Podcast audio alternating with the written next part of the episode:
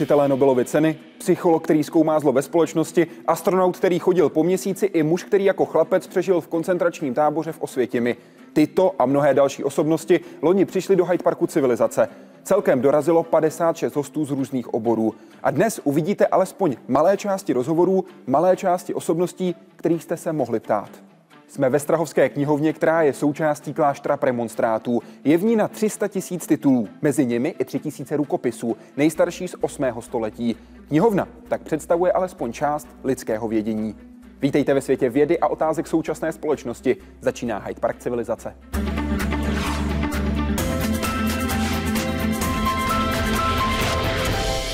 Jeden z 12 lidí, kteří kdy chodili po měsíci. A nejen to. Byl kepkom Neila Armstronga při přistání na měsíci. Tehdy chybělo jen 17 sekund a musel by vydat pokyn, aby Armstrong nepřistával, aby ukončil misi. V Hyde Parku civilizace řekl, že si myslí, že by Armstrong neposlechl, že by stejně přistál a že on by se na jeho místě zachoval úplně stejně. V rozhovoru také popsal, jaký byl život na měsíci, co bylo jednodušší a co výrazně obtížnější než na planetě Zemi. Charles Duke. Apollo 16 byla druhá mise, která měla na měsíci rover. A jeden z našich diváků se ptá, je pravda, že John Young řídil lunární rover jako blázen? Asi bych neřekl blázen, řekl bych jako závodník. Zkušený? Zkušený, Měl to pod kontrolou, ale byla to divoká jízda. Měsíční povrch je skutečně hrbolatý a ten rover má vlastně čtyři nezávislé systémy odpružení kol. Každé to kolo se pohybuje nezávisle, takže když najdete do kráteru, tak vás to vyhodí. Když se podíváte na záběry, které jsme pořídili, tak to vozítko tam prostě skáče. Byla to divoká jízda, nicméně on to měl plně pod kontrolou. Kromě jednoho okamžiku, kdy jsme dostali smyk o 180 stupňů. Vozítko se zastavilo, ale nikdy jste neměli pocit, že byste s tím se mohli převrátit. Každopádně to chtělo si zapnout bezpečností pás. Na povrchu měsíce to vozítko vážilo 40 kg. Když se vám nelíbilo, kde jste zaparkovali, tak jste to mohli vzít do rukou a poponést. To jsme několikrát udělali, abychom si dokázali, jak jsme silní. Cítili jste se jako supermani? Ano, přesně tak. Bylo to úžasné, ten pocit, že můžete přenášet velká břemena, jako například auto nebo vozítko. Zde na zemi to vozítko váží asi 200 kg, kdežto na měsíci 40. Díváme se na záběry, které ukazují, jak se snažíte zvednout kladivo. Jak složité bylo udělat prakticky cokoliv na povrchu měsíce. Bylo to těžké. Jak vidíte, tak ten skafandr je velice pevný, tuhý, neohebný. John byl velice dobrý v zvedání věcí, které mu upadly, já ne. Já jsem se musel vrátit do vozítka a vzít si takový podavač, takový drapák, jak jsme tomu říkali, a tím jsem byl schopen to kladivo zvednout. Podívejme se na záběry z měsíční olympiády. A já bych vás, Charlesi, chtěl požádat, abyste popsal tu situaci, protože my se bavíme o vesmírném obleku a také o tom, jak křehký ten oblek je. Co se tehdy stalo? O co přesně šlo na měsíci? Tak tohle je John, vidíte ho vpravo a my jsme se právě chystali na tu olympiádu na měsíci. Skok vysoký. On začal vyskakovat a já jsem se rozhodl, že si taky vyskočím. Tak se podívejme, tady ho máme. A já jsem nalevo, v záběru. Začal skákat, komunikoval s řídícím střediskem a já jsem taky vyskočil a zvrátil se dozadu. Ten batoh váží stejně jako já. Vychýlilo se mi těžiště a to bylo poprvé během celé mise, kdy jsem měl strach. A řekl jsem si, mám problém. Když špatně dopadnu, tak se poruší ten batoh a jsem mrtev. Strach mě zachránil. Přišel adrenalin, sledoval jsem rutinu z tréninku, otočil jsem se napravo, viděl jsem před sebou zemi, zabránil jsem tragickému pádu. John se mě zeptal, jsi v pořádku? Já jsem řekl, ano, přišel, pomohl mi. A místo strachu jsem potom cítil zahanbení, protože se na mě dívala kamera, Všichni to viděli a tím byly skončeny olympijské hry na měsíci. Já jsem možná rekordmanem ve skoku vysokém. Charles Duke také způsobil, že se měnila posádka Apollo 13. Právě on totiž dostal neštovice. Jiný astronaut zažil takzvaný okamžik Apollo 13, tedy kritickou situaci, kterou se nakonec podařilo zvládnout. Konkrétně opravoval solární panel pod napětím. Byl to jeden z vůbec nejnáročnějších výstupů do volného prostoru v historii. Ve vesmíru byl celkem pětkrát. Jednou letěl i se svým dětským hrdinou, prvním americkým astronautem Johnem Glennem. A takhle popsal, co se dělo při jeho poslední misi, když porušil bezpečnostní pravidla NASA. Scott Parazinsky. Jak vidíte za mnou, tak to je krásný zlatý solární panel. Je to zlaté, hezky se to třpití. Vypadá to moc hezky, ale je to hodně nebezpečné. Prochází tím 100 voltů těmi deskami plošných spojů. Takže podmínky jsou nelehké. Když chcete navigovat a osazovat tyto panely, tak došlo k roztržení. Bylo to jako taková beztvará nudle, jako plachta. A kdykoliv jste se toho dotkli, tak to odletělo tak na dva metry a potom se to ke mně začalo vracet. Tak jsem měl takový zvláštní nástroj, nevidíme ho na té fotografii, ale byl to asi takhle dlouhý nástroj do L, já jsem tomu říkal hokejka, a to jsem měl před sebou. a tak ten panel buď mě přeletěl nebo podletěl. Když by došlo ke kontaktu kov na kov, tak bych mohl buď dostat zásah proudem, anebo by se mi vznítil skafandr. Nicméně, mimo to nebezpečí, starost, kterou jsme měli, spočívalo v tom, že kdybychom měli odpojit raketoplán, tak tento solární panel by se mohl roztrhnout, mohlo by opět se dostat do kolize s křídlem, s raketoplánem a mohlo by se opakovat katastrofa s Kolumbií, nebo by mohlo dojít ke ztrátě tlaku, jako tomu bylo v případě stanice Mir. A tak jsme museli jít ven a ten problém vyřešit. A nebo prostě vyhodit něco, co stálo miliardu dolarů. A bylo skutečně kritické ten problém se pokusit vyřešit. Tehdy již byly připraveny moduly z Evropy a z Japonska ke startu a kdybychom neměli energii ze solárního panelu, tak by to nebylo možné. Ještě před výstupem do volného prostoru jste požádal o spojení s odborníkem na pohyb ve volném prostoru řídícího centra. Kolegové vám ale řekli, že spojení není možné a že s ním už váš úkol nemůžete probrat. Pokračuji citací ze CBS článku publikovaném v roce 2007. Parazinsky odpověděl, ať se ničeho nebojí, že si umí s roztřepenými dráty dobře poradit. A pokračuji vašimi slovy, doma jsem elektrické rozvody řešil často sám z řídícího centra odpověděli, tak teď použij svoje kouzla úplně stejně. Takhle jste dělal svoji práci? Bylo to takhle.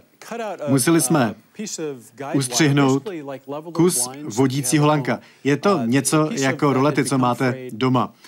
Jeden z těch dílů toho lanka se roztřepil a poškodil panel. Takže my jsme museli kus ustřihnout, musel jsem ho odnést sebou v uh, sáčku, co jsem měl na krku, a musel jsem zasvorkovat, uh, zaizolovat oba dva ty volné konce, aby se ta škoda nešířila a povedlo se to. A měli jsme tam takový vtípek vlastně o tom, který jsme si měnili s řídícím střediskem.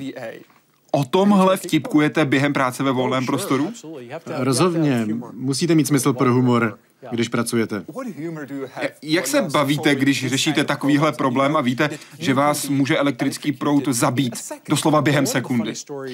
Jedna z takových vtipných historek, jeden z mých evropských kolegů, Pálo Nespoli, tak ten mě vlastně z vesmírné lodi prováděl těmi bezpečnostními pokyny, abych mohl začít pracovat na tom solárním panelu. A on mě vlastně četl ty bezpečnostní pokyny, že se mám vyvarovat kontaktu s ostrými hranami a hroty.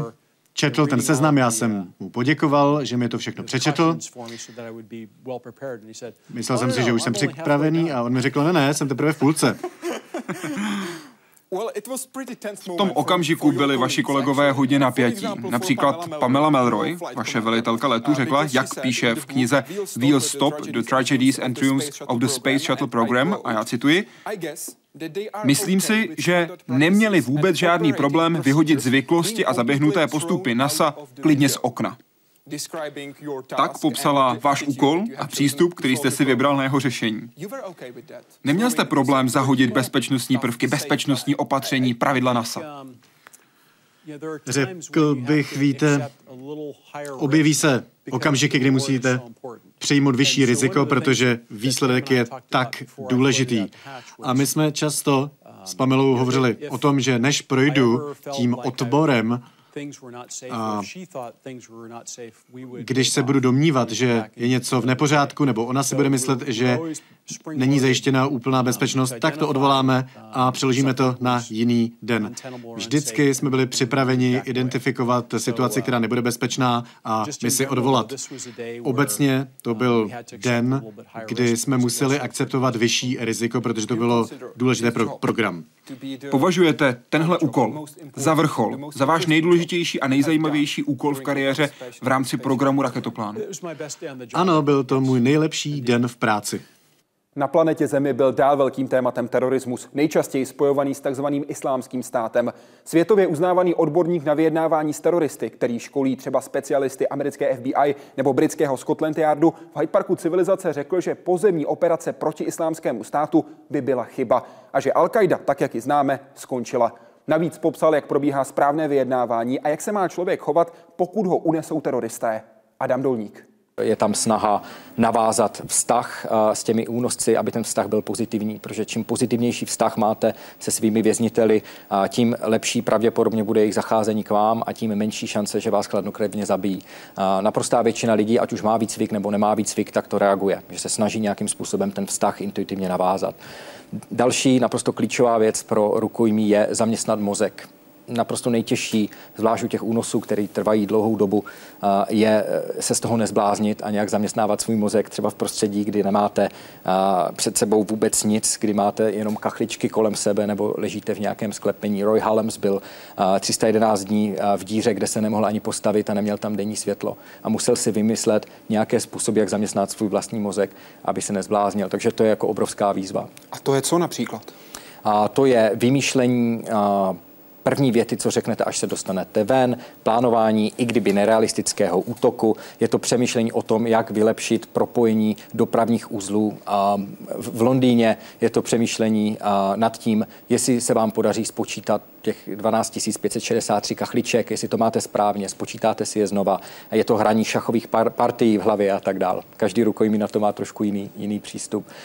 Co se týká, mm, co se týká médií, státních představitelů, obecně platí, že pokud dojde k nějakému únosu, tak je dobré jak si to do médií příliš eh, neprofilovat a příliš o tom nemluvit. Týká se to samozřejmě i státních eh, představitelů hlavních, protože v momentě, kdy se do toho hlavní státní představitelé jak si veřejně začnou zapojovat, zvyšují cenu těm rukojmím a tím komplikují jejich návrat domů. To je to, co umí například Britové. Britové mlčí, dokud se neobjeví video toho uneseného. Britové mlčí kolikrát, i když se objeví to video toho uneseného, ale pokud se objeví veřejně přes YouTube, tak s tím to nemůžete nic moc dělat, ale oni mají obrovskou zkušenost s tím, jak nakládat, co funguje, co nefunguje v těchto případech a ta mašinérie, řekněme, je velmi dobře promazána a funguje velmi dobře. Vy jste loni v říjnu pro aktuálně CZ řekl, já osobně své rodině vždycky říkám, pokud mě někde unesou, tak nikdy nevyjednávejte přes vládu, přes žádnou vládu. Proč ne? Ten důvod, ten důvod je eh, ten, že ať už ta vláda má sebevětší zkušenosti a sebevětší schopnosti, tak jako třeba ta britská, tak existuje vládní politika, která jak si, jak si nadřazuje a, eh, politiku státní nad zájem toho rukojmího anebo jeho rodiny. To znamená, že v otázce mého propuštění jako rukojmího a, to není jenom o mě. A pokud politika vlády je, nebudeme platit, nebudeme ustupovat, nebudeme vůbec při vyjednávání ani se bavit o penězích, pokud ten požadavek přijde, tak se ten vyjednávací přístup takovým způsobem limituje, že i nejschopnější vyjednavači mě ven nedostanou. A zároveň jsem byl několikrát svědkem velmi intenzivních vyjednávání, který probíha, která probíhala na privátní úrovni, na úrovni humanitárních organizací, která byla velmi efektivní díky osobním vztahům těch lidí a díky větší flexibilitě. Čili to je důvod tady toho citátu. Vy máte někoho, koho byste chtěl, aby, vás, aby vyjednával vašeho osvobození? A mám a těch lidí je několik a i několik lidí z různých zemí mi to slíbilo, kdyby k tomu mělo dojít, že se za mě postaví. Platí to recipročně? Ano, samozřejmě. Studuje dobro i zlo ve společnosti. Jako expertní svědek byl na straně vojáka, který týral vězně v Abu Ghraib. V Hyde Parku civilizace popsal i fotografie, které nebyly nikdy zveřejněny. Celosvětově se ale proslavil jako autor Stanfordského vězeňského experimentu. V rozhovoru poprvé řekl, kdy ho měl ukončit. Ne po šesti dnech, ale po 36 hodinách. Filip Zimbardo. Na začátku nebyl žádný rozdíl mezi těmi 12 studenty, kteří měli být dozorci a 12, kteří měli být vězni. A jak jste řekl, po těch dvou dnech neměli nic společného. K čemu došlo? Za 36 hodin první vězeň, ten vlastně, který byl první zatčen, vězeň 8612, se zhroutil. On byl rebel, strážci si ho vybrali, dali ho do samotky, ponižovali ho, svlékli ho a on se prostě psychicky zhroutil. A museli jsme ho propustit. Já jsem tomu nevěřil. Ne. Večeřil jsem s Karlem Prescottem v Palo Alto, když k tomu došlo. A Craig Haney, můj asistent, ho propustil. A já jsem byl naštvaný. Říkal jsem si, to nemůže prostě být pravda, nemůže se přece zhroutit za 36 hodin. Ale k čemu došlo je, že na zítří se zhroutil další vězeň. A tehdy jsem studii měl ukončit, protože jsme dokázali, co jsme chtěli. Situace může být silnější než osobnost. Neexistuje žádný jiný výzkum, kde by vlastně měřítkem bylo duševní zhroucení. A ta otázka směřuje k tomu, že jsem vlastně udělal taktickou chybu. Byl jsem badatel, měl jsem být objektivní a zmílil jsem se. Zmílil jsem se, protože jsem také hrál roli ředitele věznice. A v této roli mi záleželo víc na dozorcích než na vězních. Záleželo mi na mé instituci, na vězení a vlastně jsem ztratil jakýkoliv soucit, který jsem měl mít z vězni. Byli to studenti. Učím 50 let, studenty mám rád a oni mě, ale tam se ze mě stal tyran. A to trvalo jen 36 hodin. I vám osobně. Ano, i pro mě. Zmínil jste psychologii. A když jsem četl Luciferův efekt, našel jsem přinejmenším jeden okamžik, kdy jste byl zároveň ředitelem věznice a psychologem. Byl to sedmý den, kdy dorazila matka vězně 1037, který se jmenoval Rich. Přišla za vámi i s otcem vězně a hodně se o Riche bála. Konkrétně řekla, on to nezvládne. Vy jste odpověděl, dobře, dobře, a já teď cituji z knihy Luciferův efekt. Když jsem se na ní díval, věděl jsem, že má našlápnuto, aby dělala další problémy. A tak jsem se přesunul k účinnější taktice a zapojil jsem otce vězně, ten byl zatím sticha. Podíval jsem se mu přímo do očí a ohrozil jsem jeho mužskou ješitnost. Řekl jsem, pane, vy si nemyslíte, že to váš syn zvládne? To je nesmírně silná manipulace. Ano, cítím se trapně, je to hrozné. Matka viděla svého syna, který vypadal strašně, nespal, nemohl spát, měl kruhy pod očima a ona mi řekla, víte, já nechci dělat problémy, pane. A mně se rozsvítila červená kontrolka. Co to znamená? Nechci dělat problémy. Je to jako když Rodič přijde za učitelem do školy a řekne, nechci dělat problémy, ale nelíbí se mi to, co děláte. A tak jsem zařadil zpátečku a říkám, jaký je problém? A ona řekla, syn nespí a on trpí nespavostí. Takže vlastně říkám, jinými slovy, co je špatně s vaším synem? Jaký je jeho stav, i když vím, že to je ta situace. A ona říká, on nikdy ale takhle špatně nevypadal. A dvakrát zopakovala, že nechce dělat problémy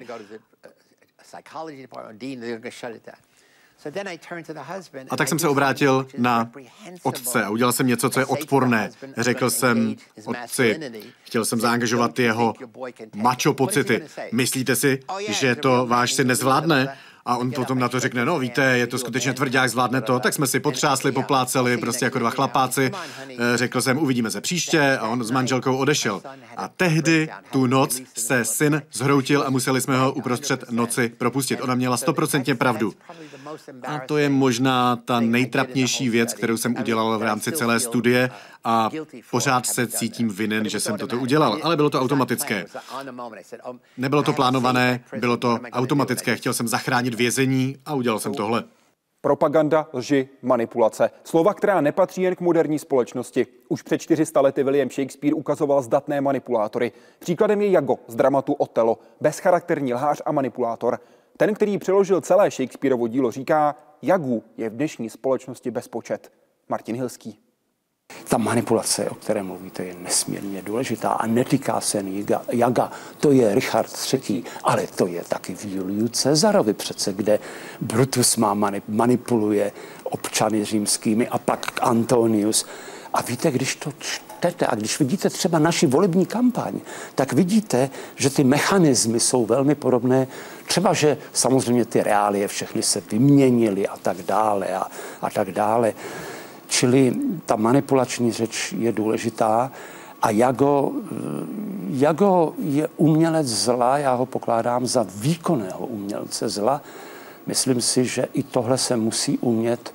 On to bohužel umí dokonale a e, ta hra je silná právě tím vztahem Jaga, Jaga a Otela. Nabízí William Shakespeare nějaké řešení, ať už jde o Jaga, ať už jde o Richarda III. Vy sám říkáte, kdyby Richard III. dnes byl, měl by to opoznání složitější než v tehdejší době. Nabízí William Shakespeare řešení, jak my si máme dávat pozor na Jagy, na Richardy III. Já myslím, že ne. Já myslím, že jeho posláním není nám napovídat řešení. Já myslím, že je to opravdu na nás.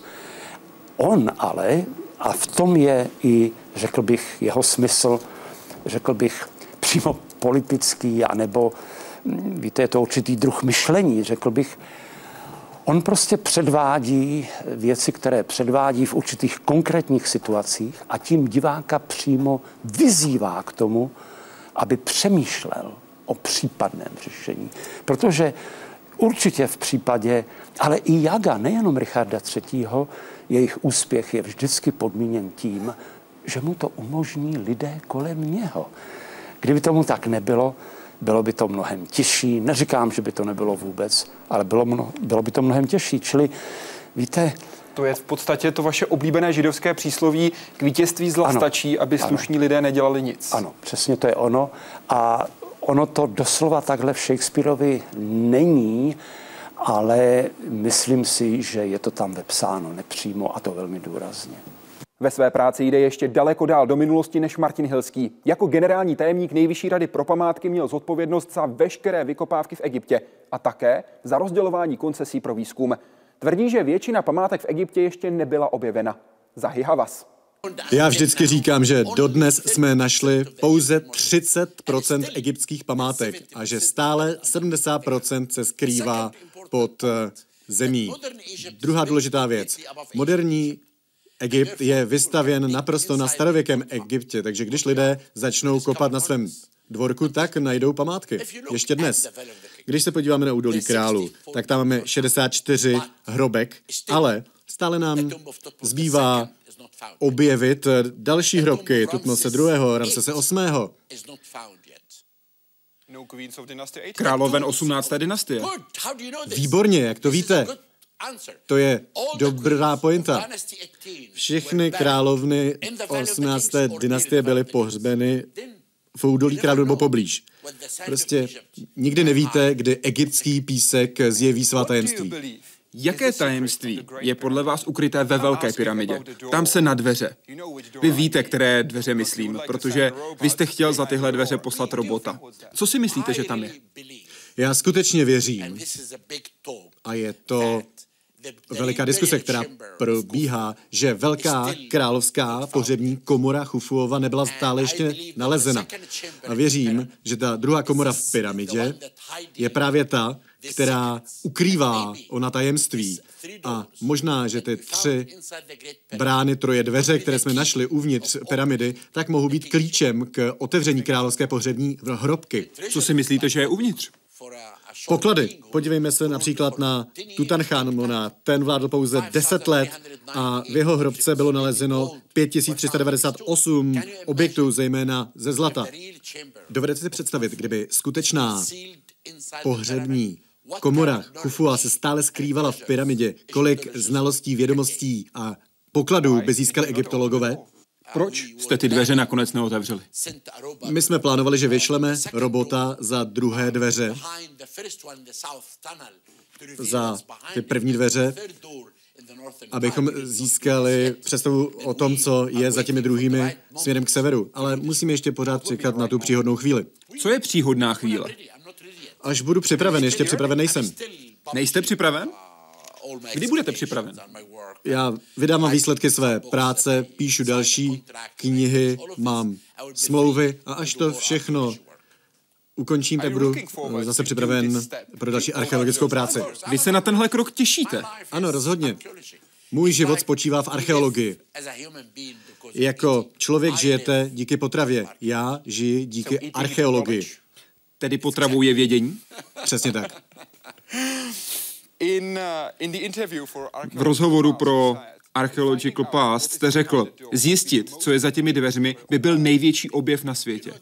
Ano, jsou zde dvě věci, které si myslím, že by mohly změnit celý archeologický svět. A sice nalézt, co se skrývá za dveřmi, nebo za těmi takzvanými tajemnými dveřmi v pyramidě. A za druhé, hledáme, kde se nachází eh, hrobka Kleopatry a Marka Antonia, poblíž Alexandrie. Když by to byla pravda a skutečně by se to stalo, tak by se stal Egypt středobodem vesmíru. Král Tutanchamon 4. listopadu 1922 fascinoval úplně každého. Když hovořím s dětmi v Evropě, v Americe, tak oni se mě ptají na Tutanchamona, proto jsem napsal tři knihy o něm o tomto magickém faraonovi. A kdyby byla objevena hrobka Kleopatry a Marka Antonia, kdyby k tomu skutečně došlo, a jestliže naše teorie je správná, tak se domnívám, že by to skutečně změnilo svět. V Bílém domě sledovala velké zvraty amerických dějin. Pracovala pro pět prezidentů Spojených států, Kennedyho, Johnsona, Nixona, Forda a Cartera. Zažila tak například aféru Watergate nebo dění bezprostředně po atentátu na Johna Fitzgeralda Kennedyho. Eliška Hašková Kulič. Jak jste se dozvěděla, že byl zastřelen? Kde jste byla? Zvládl, zavládl pak v Bílém domě chaos.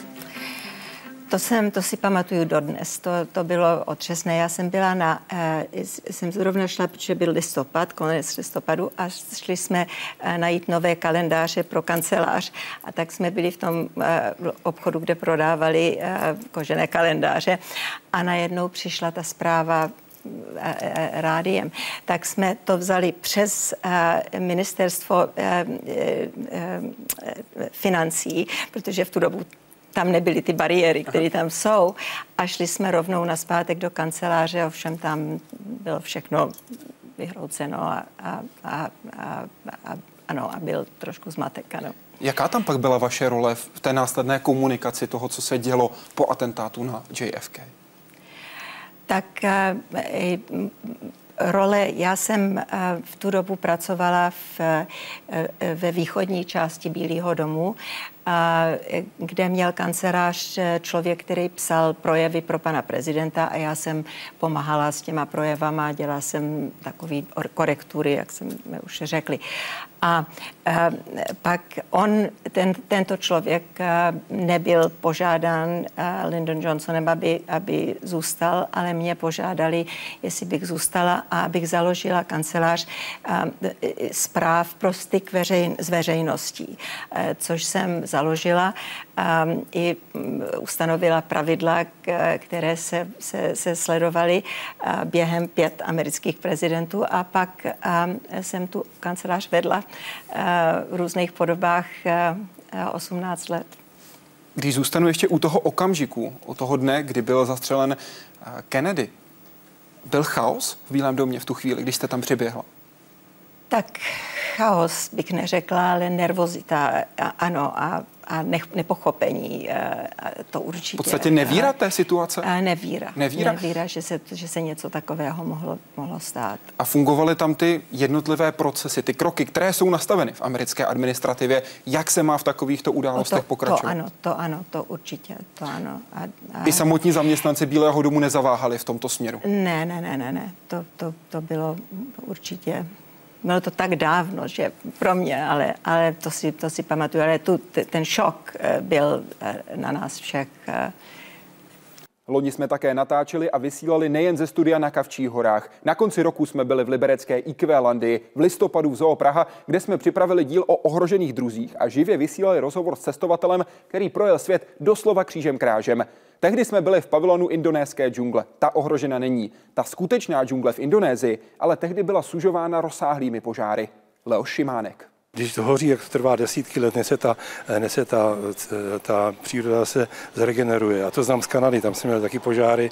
Tam to je trošku jiný, tam nejsou ty rašeliniště, které, jak začnou jenom hoře, tak hoře dlouho, dlouho a strašně těžko se udusí a než přijdou ty monzumové deště, to bude ještě možná měsíc trvat a potom doufám, že to všechno ten dešť zaleje a že už konečně přestane hořet. Zhruba od 2. listopadového týdne se ta situace zlepšuje, tak věřme, že bude dál. Co udělat pro to, aby se zlepšila dlouhodobě? Začněme na eh, straně Indonésie. Co by měli udělat vůdčí osobnosti Indonésie, aby se tohle neopakovalo? No hlavně by měli zakázat, aby, aby se zakládaly další a další ty palmové háje, aby prostě ty plantáže, které jsou, spíš se redukovaly, než aby se zakládaly další. No a je to problematický, protože samozřejmě to Indonésii přináší spoustu peněz. Ideální by bylo, kdyby lidi přestali jíst margarín, který se vyrábí právě z palmového oleje. To by bylo dobrý, protože kdyby nebyl odbyt, samozřejmě by se eh, ty plantáže nerozšiřovaly, ale to asi těžko tady vyřešíme. To je druhá část mé otázky, co máme udělat my tady v České republice. to jsem netušil. Dobře, takže to Je jsem... ještě něco dalšího, co bychom my tady v České republice, kde prales máme jenom v zoo, měli udělat? No hlavně, hlavně by se každý měl o tom informovat. Totiž já jsem se ptal spoustu lidí, jestli o tom ví. Nikdo neví. Prostě tady to v, v těch běžných zprávách se člověk o tom nedozví, že to tam hoří. No a lidi o to neví. Je to daleko taky, lidi to nezajímá. No ale mělo by je to zajímat, protože to je vlastně naše země a, a tím si vlastně naší zemi ničíme. Znovu jsme vyrazili na Akademia Film Olomouc a vysílali díl s evolučním biologem a propagátorem kritického myšlení. Ten mimo jiné řekl, že Charles Darwin byl se svými myšlenkami 100 let před svou dobou, ale v evoluční teorii jednu věc nepopsal správně genetiku. Jak je to ve skutečnosti, zjistil až Johann Gregor Mendel a i díky němu host Hyde Parku civilizace přišel s teorií sobeckého genu. Richard Dawkins. Mendel Mendel dělal skvělé experimenty, eh, zejména s hráškem, a ukázal, že genetika je digitální, abychom řekli moderními slovy. To znamená, geny jsou specifické a nemíchají se. Každý jednotlivý gen je od vaší matky nebo od vašeho otce. Každý jednotlivý váš gen přišel eh, od jednoho ze čtyř eh, prarodičů nebo osmi praprarodičů. Nikdy se nemísí, vždycky eh, jdou svojí vlastní cestou. Čili vy jako jednotlivec jste dočasným nosičem genů, které jste dostali od svých rodičů, které oni dostali od svých rodičů a tak dále. Předáváte je svým dětem, každé z vašich dětí dostane polovinu. A žena přispěje druhou polovinou. Takže jednotlivý organismus je takový stroj, který nese geny a předává je další generaci. A tyhle organismy, kterým jde dobře to předávání genů, jsou organismy úspěšné. Geny jsou úspěšné, pokud vytvářejí organismy, těla, kterým jde předávání genů. Takže moderní teorie to vidí eh, ze strany genů. Eh, Darwin to vnímal ze strany jednotlivců. My to vnímáme na úrovni genů a vidíme, že evoluje Eh, spočívá v eh, změně eh, frekvence genů, výskytu, výskytu genů v populaci. Ty geny, které jsou dobré, jsou v populaci četnější. A co znamená dobré? Znamená to dobré na vytváření těl, které, které jsou odolné ve všech různých způsobech, ať už je to na skákání, potápění se, utíkání před predátory a tak dále. Každý druh to dělá jiným způsobem, ale všech všechny dělají to tež a sice předávají geny. A jsou na to dobré proto, že zdědili geny z nepřetržité linie úspěšných předků. Takže to je prakticky Darwinova myšlenka, ale náhlednu to geny. V knize sobecký gen jste eh, řekl, že eh, jsme předprogramovaní. Kdo vlastně vládne světu? Geny? Nebo jsou to organismy? No, ono to znamená, kdo vládne. Znamená to, že my jsme jenom takové nádoby, které neseme gen? Ano. My jsme uh, nástroji přežití našich genů. My zemřeme. Naše geny neumírají.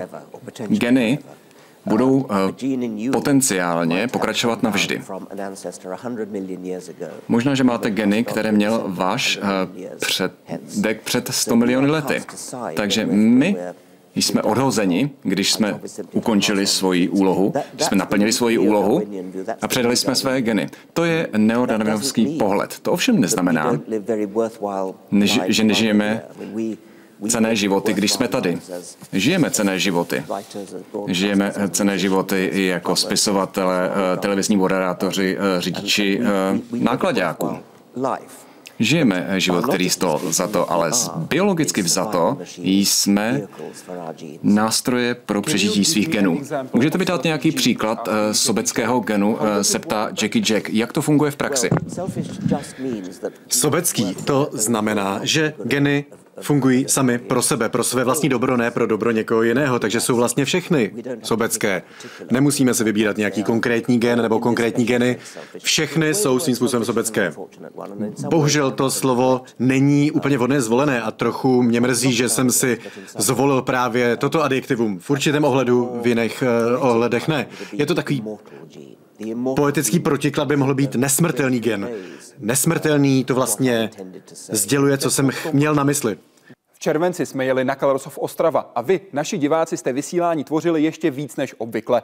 Nejen, že jste posílali otázky, ale také jste napsali samotný úvod pořadu a večer na scéně České televize, kde jsme se bavili o češtině, jste se ptali i přímo během přenosu. Chtěl bych položit otázku, zda si myslíte, že situace v České republice může zajít do takové míry, jako je například ve Velké Británii, kdy třeba ve Skotsku jsou názvy ulic uvedeny ve dvou jazycích, tedy v anglickém jazyce a ve skotském jazyce. Děkuji. Rozumíme, děkujeme Tomáši. Ano, ale u nás podobná situace je, protože v těch místech, kde je uznaná národnostní menšina, to znamená právě na tom Těšínsku, jsou nápisy v češtině a polštině. Takže když jste v Českém Těšíně, vidíte obchod, sklep, různé názvy, tedy názvy ulic jsou eh, česky a polsky. Když přejdete přes řeku do Těšína, tedy na polské území, tam eh, česká národnostní menšina neexistuje, tak jsou tam nápisy jenom v polštině. Ale tam, kde je ta národnostní menšina jakoby uznaná státem, tak má právo mít ty nápisy dvojazyčně. Naopak v zimě jsme vás vzali do Fata Morgány, na poušť do tropického horského pralesa i tropického deštného pralesa. A mluvili jsme o rozmanitých podobách života, například i o rostlinách, ve kterých žijí mravenci využívají ty mravence v podstatě jako zdroj třeba hnojiva nebo jako ochranu před bíložravci. Některé rostliny využívají i kyselinu mravenčí a zase naopak těm mravencům poskytují úkryt ve svých tělech nebo podlisty nebo prostě přizpůsobují, přizpůsobují svůj růst tomu, aby ty mravenci se tam schromažďovali a žili. Jinými slovy, když rozřízneme stonek této rostliny, tak tam uvidíme cestičky pro mravence? Uh, jsou to třeba rostliny z, z, z rodu Myrmecodie hydnophytum, které rozšířily vlastně stonky do takových koulí, do takových kaudexů a ty jsou celé jako protkané chodbičkami, je to dutý a je to protkaný prostě různýma komůrkama a to, když se rozřízne, tak tam je vidět vysloveně ty prostory pro ty mravence. Potom to můžou být třeba orchideje, které mají zesílené ty pahlízy a úplně duté, takže to, když se rozřízne, tak je to celé duté, taky v tom žijí. Potom rostliny, které třeba listy přizpůsobily, že z nich udělali takové jakoby džbánečky, nebo takové, taky takové duté útvary, kde ty mravenci se mají kde schovat. Jiné rostliny zase přizpůsobily, že ty listy prostě připlácnou ke kůře, přitisknou a taky je tam prostě ochrana, kde ty mravenci můžou žít a e, jsou tam chránění. Ještě za jedním z hlavních hostů jsme vyrazili. K sobě domů nás pozval signatář Charty 77, první porevoluční rektor Univerzity Karlovy, muž, který svými myšlenkami ovlivnil mnohé. Přivítal nás i se svou manželkou. Oba byli moc milí hostitelé. Bohužel čtyři měsíce a jeden den po natáčení zemřel. Jeho myšlenky by ale neměly být zapomenuty. Tak to popsal svůj pohled na svět. Radim Palouš. Je to pohled respektu, pohled odstupu, pohled porozumění. Je to pohled radosti?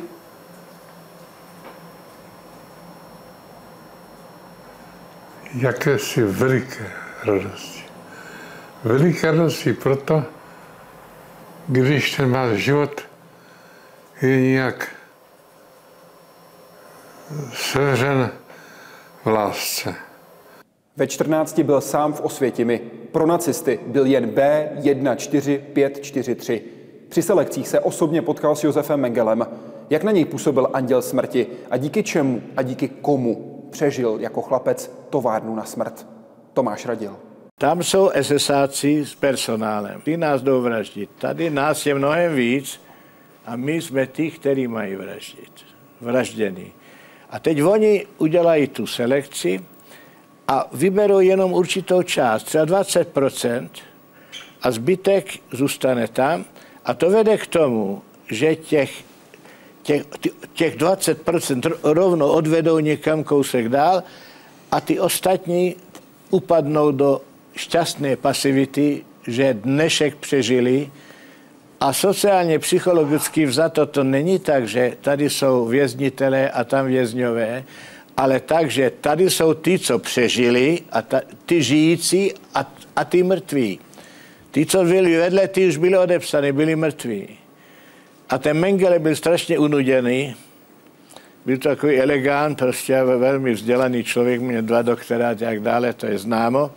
A tvrdilo se, že on si pamatuje. A on si to ne, samozřejmě pamatovat ne, ne. A já jsem na něj koukal a to nebylo jednou. A že on se nudil přitom strašně.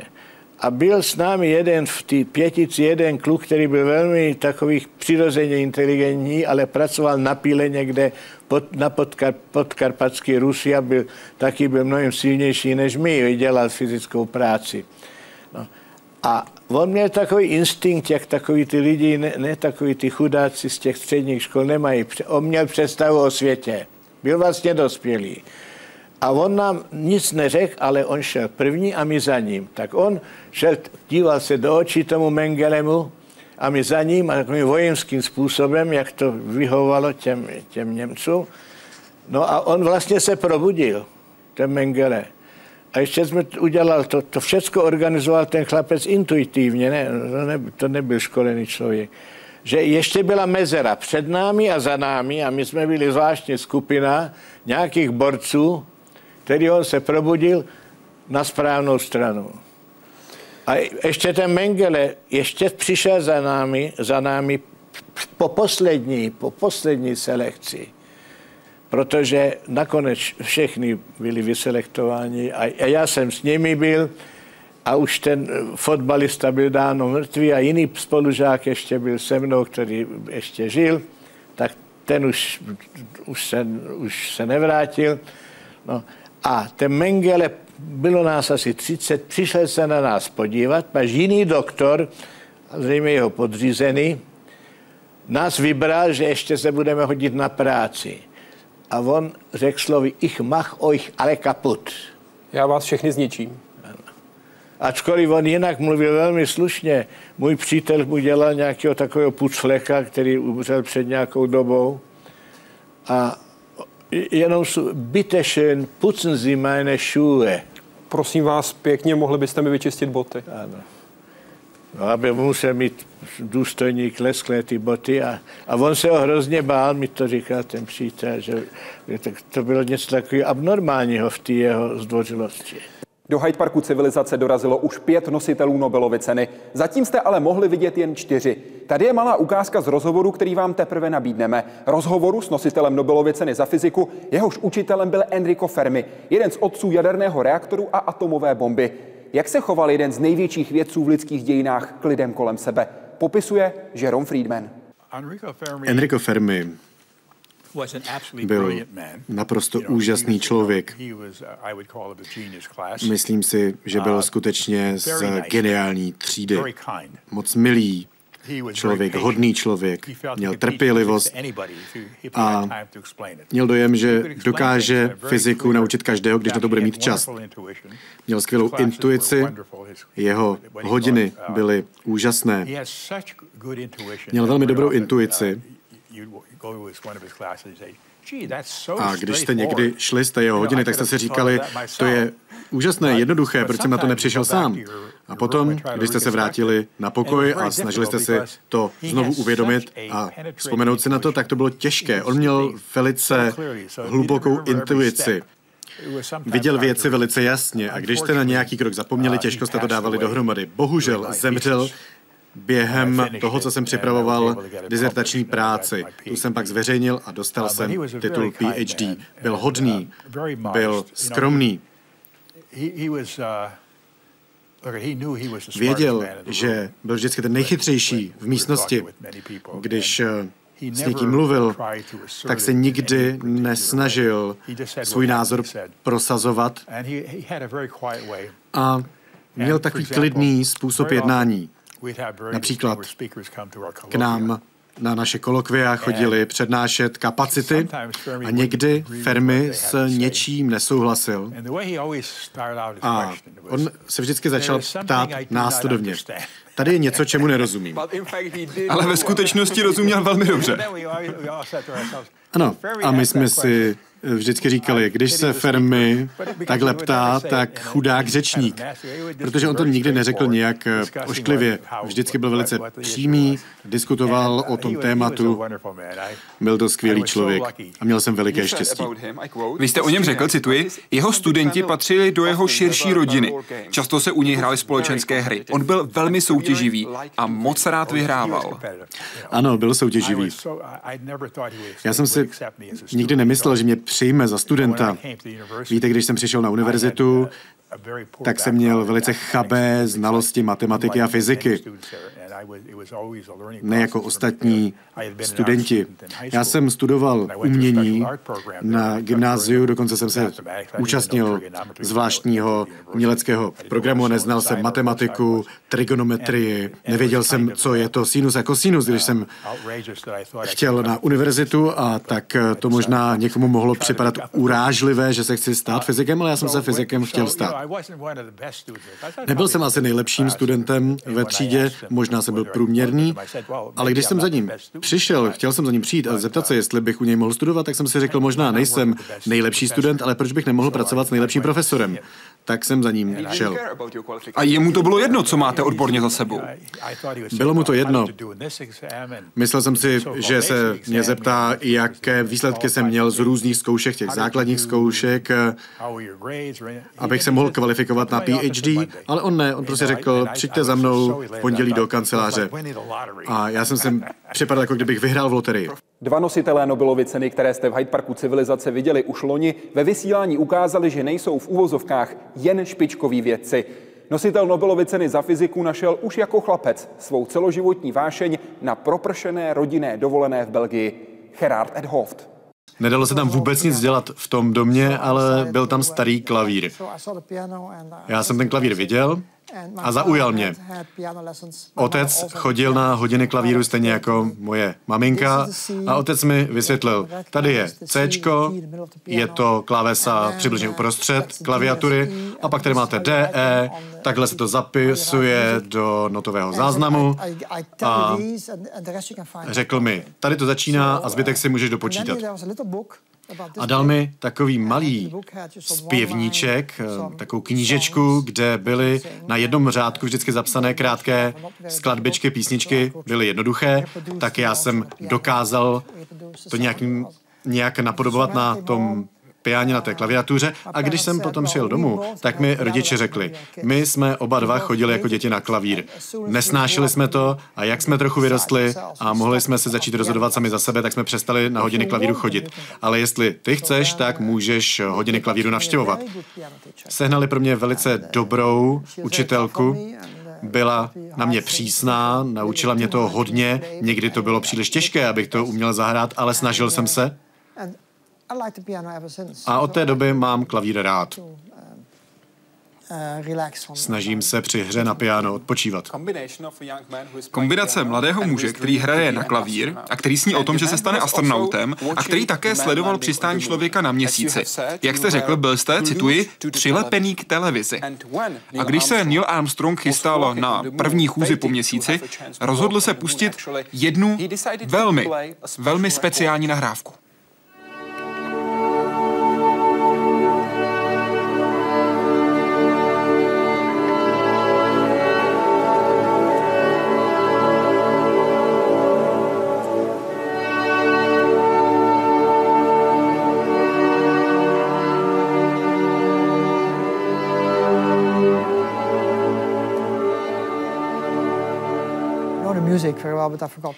Tu hudbu znám, ale zapomněl jsem, kdo ji složil Dvořák. Poznáváte ji?